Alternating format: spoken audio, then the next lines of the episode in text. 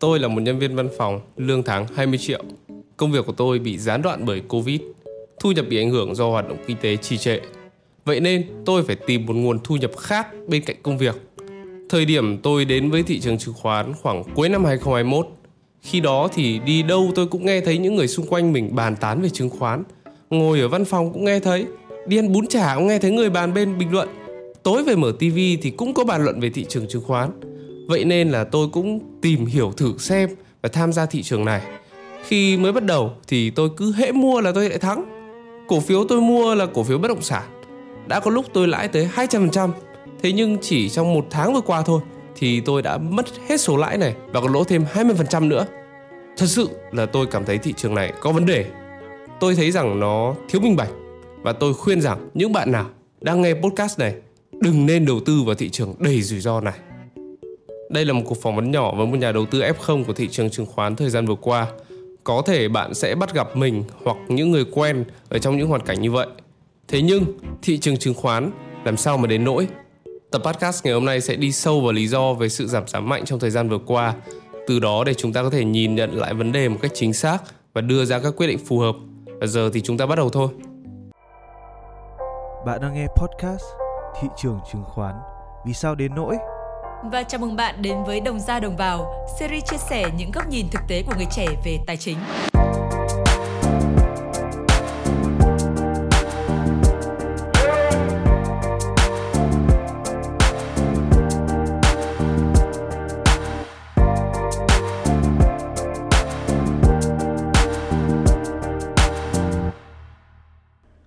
Tập podcast mang tính chia sẻ quan điểm cá nhân, không khuyến khích đầu tư dưới mọi hình thức các bạn thính giả chỉ coi đây làm tham khảo để cân nhắc và đánh giá trước khi đưa ra quyết định đầu tư.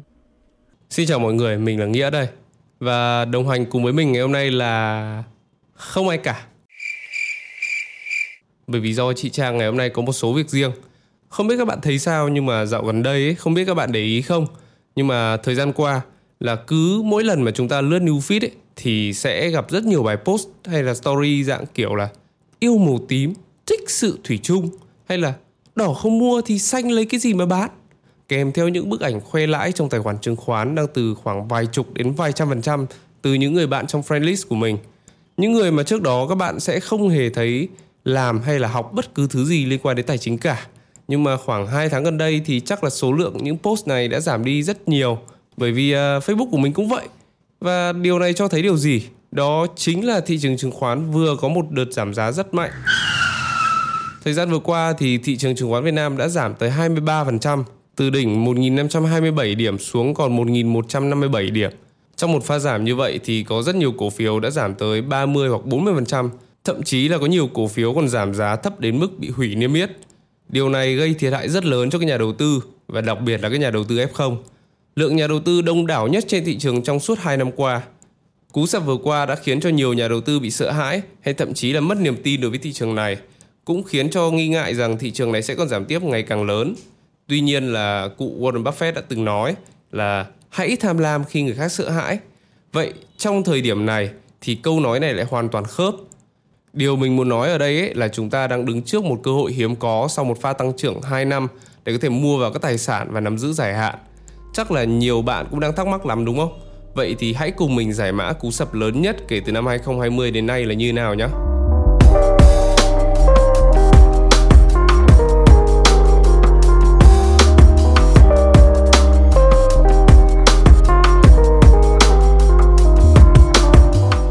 Chúng ta sẽ chia ra làm hai phần. Một là nguyên nhân giảm giá và thứ hai là tiềm năng của thị trường ở thời điểm hiện tại.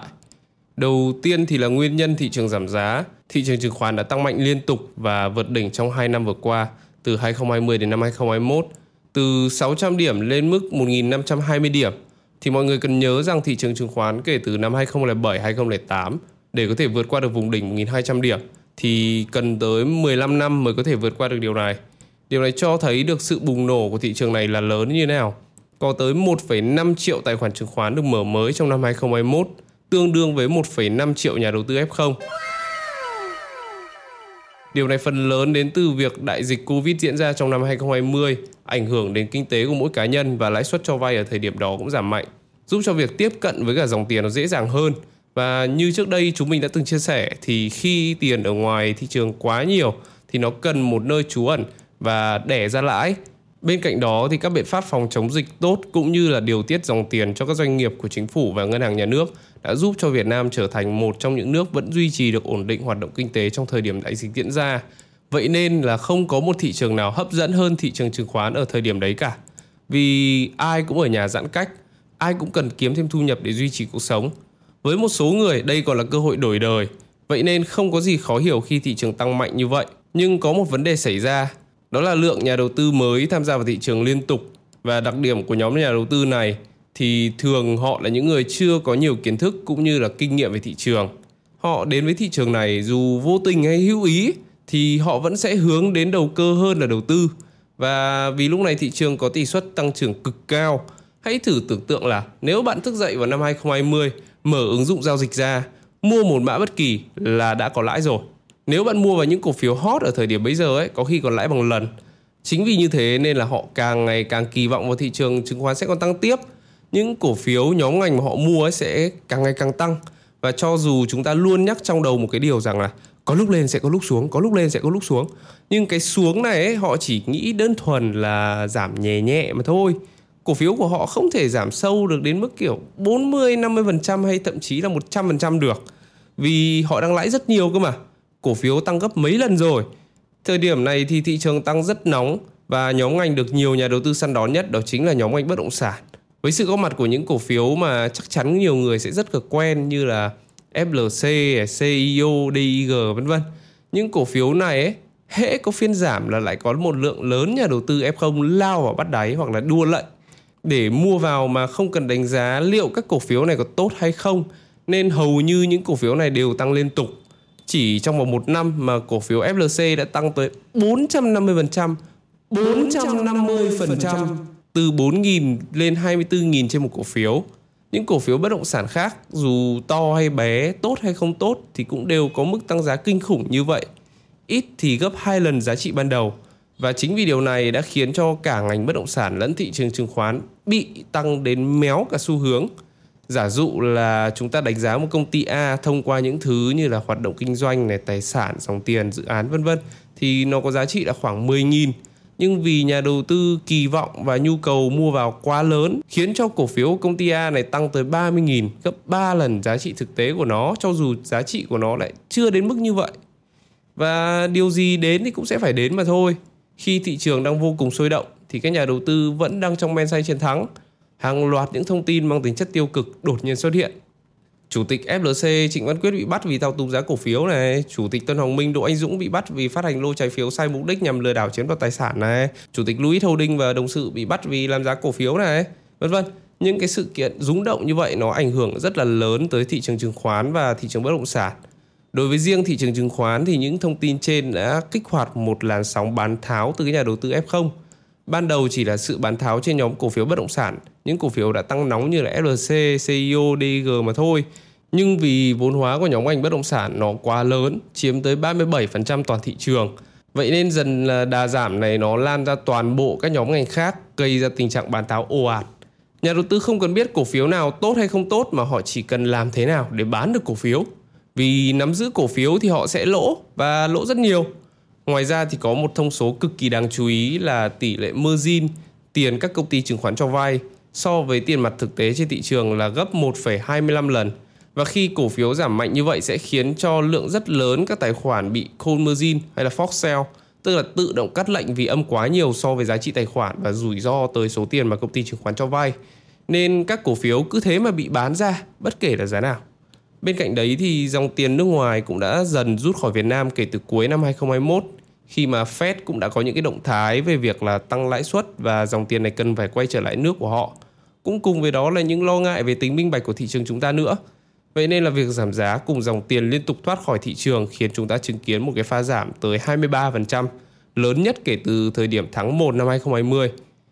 Thường thì một pha giảm của thị trường nếu giảm tới 20% ấy thì trong đó nhiều cổ phiếu đã giảm tới 40, 50%.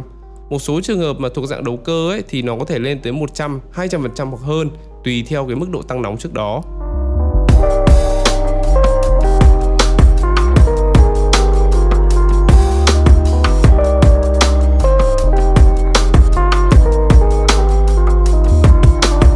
Nếu các bạn theo dõi cộng đồng đầu tư gần đây thì chắc chắn là các bạn sẽ có một cái câu hỏi là những cái vấn đề như là phiên ATC thiếu minh bạch khi cả ngày tăng giá nhưng đến cuối phiên ATC lại giảm một loạt hay là các khối tự doanh mua bán thiếu minh bạch lợi dụng nhà đầu tư nhỏ lẻ để tạo nhóm lợi ích chung thì đây mới là nguyên nhân chính chứ không thể nào do nhà đầu tư ép không được nhà đầu tư nhỏ lẻ được thì trước khi trả lời câu hỏi này ấy, mình uh, xin phép được xin lỗi các bạn độc giả nếu các bạn là những người thua lỗ trong đợt giảm giá mạnh của thị trường vừa qua hay là những người đang tin vào những lý do trên là lý do lớn nhất mà thị trường chứng khoán giảm ấy thì những quan điểm của mình có thể sẽ khiến bạn cảm thấy bị khó chịu. Nhưng mong các bạn hãy lắng nghe quan điểm của mình, một người đã trực tiếp chứng kiến thời điểm thị trường giảm mạnh ở những năm 2017 hay là đầu năm 2020 và hiểu nó một cách khách quan nhất. Mình rất hiểu cho sự khó khăn của các bạn khi gặp thua lỗ như vậy. Nhưng mà nếu như chúng ta không nhìn nhận vấn đề một cách rõ ràng ấy thì có thể bạn vẫn sẽ lặp lại những sai lầm cũ và rồi rời bỏ thị trường này trong sự tức giận. Đối với những vấn đề như phiên ATC hay là giao dịch tự doanh không minh bạch ấy thì thật sự là trong suốt năm 2021 điều đấy vẫn luôn diễn ra mà. Trong các nhóm cộng đồng đầu tư có rất nhiều bài viết nói về điều này trong thời gian đấy. Nhưng mà suy cho cùng ấy thì mọi thứ vẫn đâu vào đấy. Phiên ATC vẫn cứ thiếu minh bạch, nhóm tự doanh vẫn cứ mua bán như mọi khi, còn nhà đầu tư vẫn cứ kêu trời kêu đất. Nhưng mà ở cái thời điểm đấy thì mọi người vẫn đang lãi nên là nhà đầu tư F0 khi đấy cũng ít đặt nặng vấn đề này như hiện nay. Đồng ý là thời gian gần đây nhà nước đã có nhiều hành động về vấn đề này như là công khai giao dịch tự doanh cũng như có sự thay đổi trong việc tính toán giá ATC xong đấy vẫn không chứng minh rằng đó là lý do khiến cho thị trường sụp đổ như vậy. Mà khi mà chúng ta thua lỗ ấy, thì chắc chắn là nhiều người sẽ muốn đi tìm những lý do. Nhưng mà tuy nhiên chúng ta hãy cùng nhìn nhận một cách công bằng là những nhà đầu tư F0 đã một tay giúp cho thị trường này tăng mạnh và giảm mạnh như vậy. Nếu chúng ta cùng hiểu là những cổ phiếu đầu cơ nó đã tăng quá nhiều rồi một cách bất thường như vậy thì đáng ra nên có một sự dè chừng chứ không nên chạy theo vì FOMO như vậy nữa chứ. Mọi người nên nhận thấy rằng là thị trường đã tăng quá mạnh trong suốt 2 năm vừa qua với mức tăng trưởng là 2,35 lần, một mức tăng đáng nể và cũng rất đáng nghi ngờ. Tức là ở thời điểm đấy, những nhà đầu tư F0 phải nhìn nhận một cách công bằng rằng là liệu các cổ phiếu hiện nay trong thị trường có đang quá đắt hay không? Nhưng phần lớn nhà đầu tư F0 vẫn mua vào miệt mài ở giai đoạn gần đỉnh ở những cái thời điểm thị trường giảm sâu trong quá khứ ấy, thì đám đông cũng đã rời bỏ thị trường theo cái cách như vậy họ không tin là họ sai khi mà họ tin tưởng vào những cổ phiếu đầu cơ dù vô tình hay hữu ý mà mua vào thứ mà họ tin là thị trường chứng khoán là một cái sòng bạc hợp pháp lừa đảo không đáng tin. Và họ cùng với niềm tin đó rời bỏ thị trường trong sự tức giận. Đó chính là sự thanh lọc thị trường. Nó tàn nhẫn và lạnh lùng như vậy đấy. Mình nói điều này không phải để nói rằng là lỗi là của nhà đầu tư F0 mà trong chuyện này tất cả các bên những nhà tạo lập thị trường, những môi giới, những nhà quản lý đã làm không tốt và đúng với trách nhiệm của họ.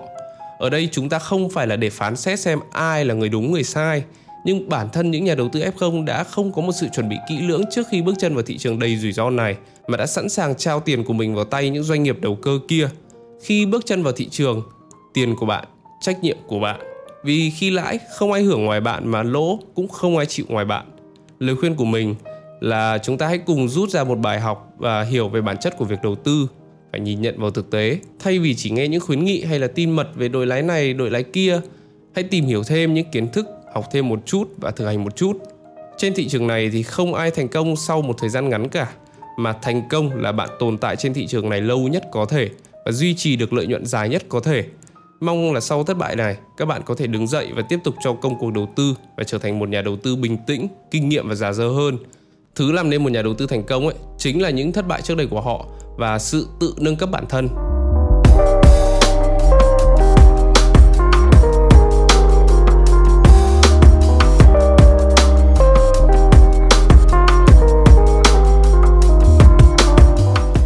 Là nguyên nhân chính khiến cho thị trường giảm giá và như trước đây mình đã từng chia sẻ là những thông tin mang tính chất ảnh hưởng tới cấu trúc nền kinh tế mới khiến cho thị trường giảm sâu còn với những diễn biến vừa qua nó đến từ tâm lý của nhà đầu tư và những cổ phiếu bị tăng quá cao so với giá trị thực tế, giảm về với giá trị của chúng, khiến cho tình trạng Conmergine và foxel lan tới khắp thị trường dẫn đến cổ phiếu bị bán tháo. Nhưng thực tế thì có rất nhiều cổ phiếu giá trị và bị bán oan khiến cho nhiều cổ phiếu chất lượng giờ đây còn dưới cả giá trị thực tế của chúng. Vậy nên đây chính là tiềm năng cực kỳ to lớn để có thể bắt đầu vào công việc đầu tư dài hạn. Việt Nam đang có một nền tảng cực kỳ vững chắc và chúng ta đang chuẩn bị cho việc nâng hạng thị trường từ thị trường cận biên lên thị trường mới nổi. Hiện nay thì kinh tế thế giới đang vô cùng khó khăn với những vấn đề như là chiến tranh Nga Ukraine này, nguồn cung dầu đang bị thiếu này, chuỗi cung ứng toàn cầu bị đình trệ do nước lớn nhất trong giao thương kinh tế là Trung Quốc hiện nay vẫn đang thực hiện chính sách Zero Covid. Tất cả đã tạo nên một làn sóng lạm phát đang càn quét nền kinh tế Mỹ và châu Âu. Thế nhưng trước những cơn sóng đó ấy, thì chúng ta bị ảnh hưởng nhẹ thôi chứ không bị thiệt hại quá nặng nề như các nước khác. Vì hiện nay Việt Nam đang được đánh giá là thành trì kinh tế vững chắc bởi các nước lớn trên thế giới, điển hình như là Mỹ. Tuy rằng thế giới đang lo ngại lạm phát nhưng mà chúng ta lại đang ở trong một câu chuyện hoàn toàn khác. Việt Nam trước giờ là một nước với khả năng tự cung tự cấp trong những mặt hàng thiết yếu, chỉ trừ có xăng dầu hoặc là một số sản phẩm hàng hóa đặc thù thì chúng ta vẫn cần phải gửi ra nước ngoài để chế biến do vì là Việt Nam vẫn chưa có các công nghệ nên bị tăng giá theo thế giới. Nên việc bị lạm phát cao do phụ thuộc nhiều vào nhập khẩu như các nước lớn là khó có thể xảy ra. Có chăng chỉ là một phần thôi bởi vì do chúng ta vẫn là nước xuất khẩu, vẫn phải có sự giao thương với các nước khác là khách hàng của chúng ta và họ đang bị ảnh hưởng bởi lạm phát mà. Đó, nên chưa dừng lại ở đấy. Trong suốt 2 tháng vừa qua ấy, thì Đảng và Nhà nước liên tục có những sự thanh lọc nhằm giúp thị trường trong sạch hơn, bảo vệ quyền lợi các nhà đầu tư trong và ngoài nước. Sẽ không còn nhiều những dòng tiền đầu cơ nữa mà thay vào đấy nó sẽ là những dòng tiền thông minh, những dòng tiền đi vào những yếu tố cơ bản nhất của thị trường, đó là kinh doanh và sản xuất. Điều này sẽ giúp cho thị trường minh bạch hơn và an toàn hơn rất nhiều, trở về đúng với bản chất của việc đầu tư. Chính vì điều này đã giúp cho thị trường cực kỳ hấp dẫn đối với các nhà đầu tư nước ngoài. Biểu hiện rõ nhất là kể từ ngày 26 tháng 4 ấy, thì dòng tiền từ các nhà đầu tư nước ngoài thông qua các quỹ đầu tư Việt Nam đã quay trở lại. Nên nhớ, dòng tiền từ các nhà đầu tư nước ngoài thường là những dòng tiền lớn đến từ các quỹ nước ngoài, nhà đầu tư lớn và đây là dòng tiền thông minh. Không chỉ những nhà đầu tư nước ngoài đâu, mà những nhà đầu tư với số vốn dài hạn ở trong nước cũng đã liên tục giải ngân trong thời gian vừa qua. Những nhà đầu tư này ấy, thì tư duy của họ là khi thị trường có một sự chiết khấu sâu, họ sẽ mua vào những cái tài sản giá rẻ và để đó vài năm. Giống như là bạn cho tiền bỏ lọ rồi chôn xuống đất ấy, nên cái việc đầu cơ thị trường liên tục tăng giảm nóng như thời gian vừa qua là khó có thể xảy ra ở thời điểm hiện tại. Kể từ cái thời điểm mà những dòng tiền này quay lại thị trường ấy thì chỉ số VN30 đã có sự hồi phục tới 12% so với pha giảm 23% trước đấy. Mà thực tế thì hiện nay cái dòng tiền đứng ngoài thị trường vẫn đang chờ đợi những phiên giảm giá để có thể bắt đầu nhảy vào thị trường. Rất nhiều các cổ phiếu ở các ngành như là tiêu dùng này, bán lẻ, xuất khẩu năng lượng và hóa chất đã tăng cao mà điều này cũng dễ hiểu thôi khi mà bản chất thực tế những ngành này vừa qua đã có sự tăng trưởng vượt bậc. Ví dụ như là tổng kim ngạch xuất khẩu đã tăng 19% so với chỉ 6,5% của năm trước đó. Những cái tên tiêu biểu của ngành bán lẻ như là vàng bạc đá quý phú nhuận đã ghi nhận kết quả kinh doanh quý 1 lên tới 800 tỷ so với mục tiêu đã đề ra cả năm là 1.300 tỷ. Với một doanh nghiệp như vậy thì khả năng để doanh nghiệp này vượt mục tiêu cả năm là rất lớn và chắc chắn là giá trị của công ty này sẽ còn tăng lên rất nhiều trong tương lai. Bên cạnh đó thì hoạt động tín dụng vẫn rất nhộn nhịp và dòng tiền không chỉ còn tập trung vào đợt đầu cơ mà đã xuất hiện ở khắp nơi trong nền kinh tế xã hội, đến nơi mà nó cần đến, thúc đẩy cho cả nền kinh tế nói chung lẫn ngành ngân hàng nói riêng. Có thể nói là khi mà đám đông lo lắng nhất cũng chính là lúc mà nhiều tài sản giá trị nhất xuất hiện. Tóm lại thì qua tập podcast này, mình đã giúp các bạn có một cái nhìn rõ nét về toàn bộ pha giảm giá của thị trường chứng khoán trong 2 tháng vừa qua để từ đó chúng ta có thể rút ra được kinh nghiệm và những quyết định chính xác hơn trên con đường đầu tư trong tương lai – đây đang là một thời điểm vô cùng hiếm có để có thể bắt đầu đầu tư dài hạn. Còn đối với những bạn mà đang chuẩn bị tham gia vào thị trường này thì đây là cơ hội để các bạn có thể làm quen với việc đầu tư dài hạn cũng như làm đúng với bản chất của việc đầu tư, tìm mua những tài sản giá trị và nắm giữ dài hạn. Việc bắt đầu với tư duy đầu tư dài hạn ấy sẽ giúp cho các bạn sớm đạt được lãi kép và duy trì được lợi nhuận một cách bền vững. Nếu các bạn có những quan điểm khác, hãy comment ở trên fanpage của Young and Wealthy trên Facebook hoặc Instagram để chúng mình có thể cùng bàn luận nhiều hơn nhé. Còn nếu các bạn thấy podcast này hay, hãy chia sẻ nó đến với nhiều người hơn để họ có thể hiểu được thực tế những gì đã diễn ra với thị trường chứng khoán trong thời gian vừa qua. Mình là Nghĩa và chúng mình là Young and Wealthy.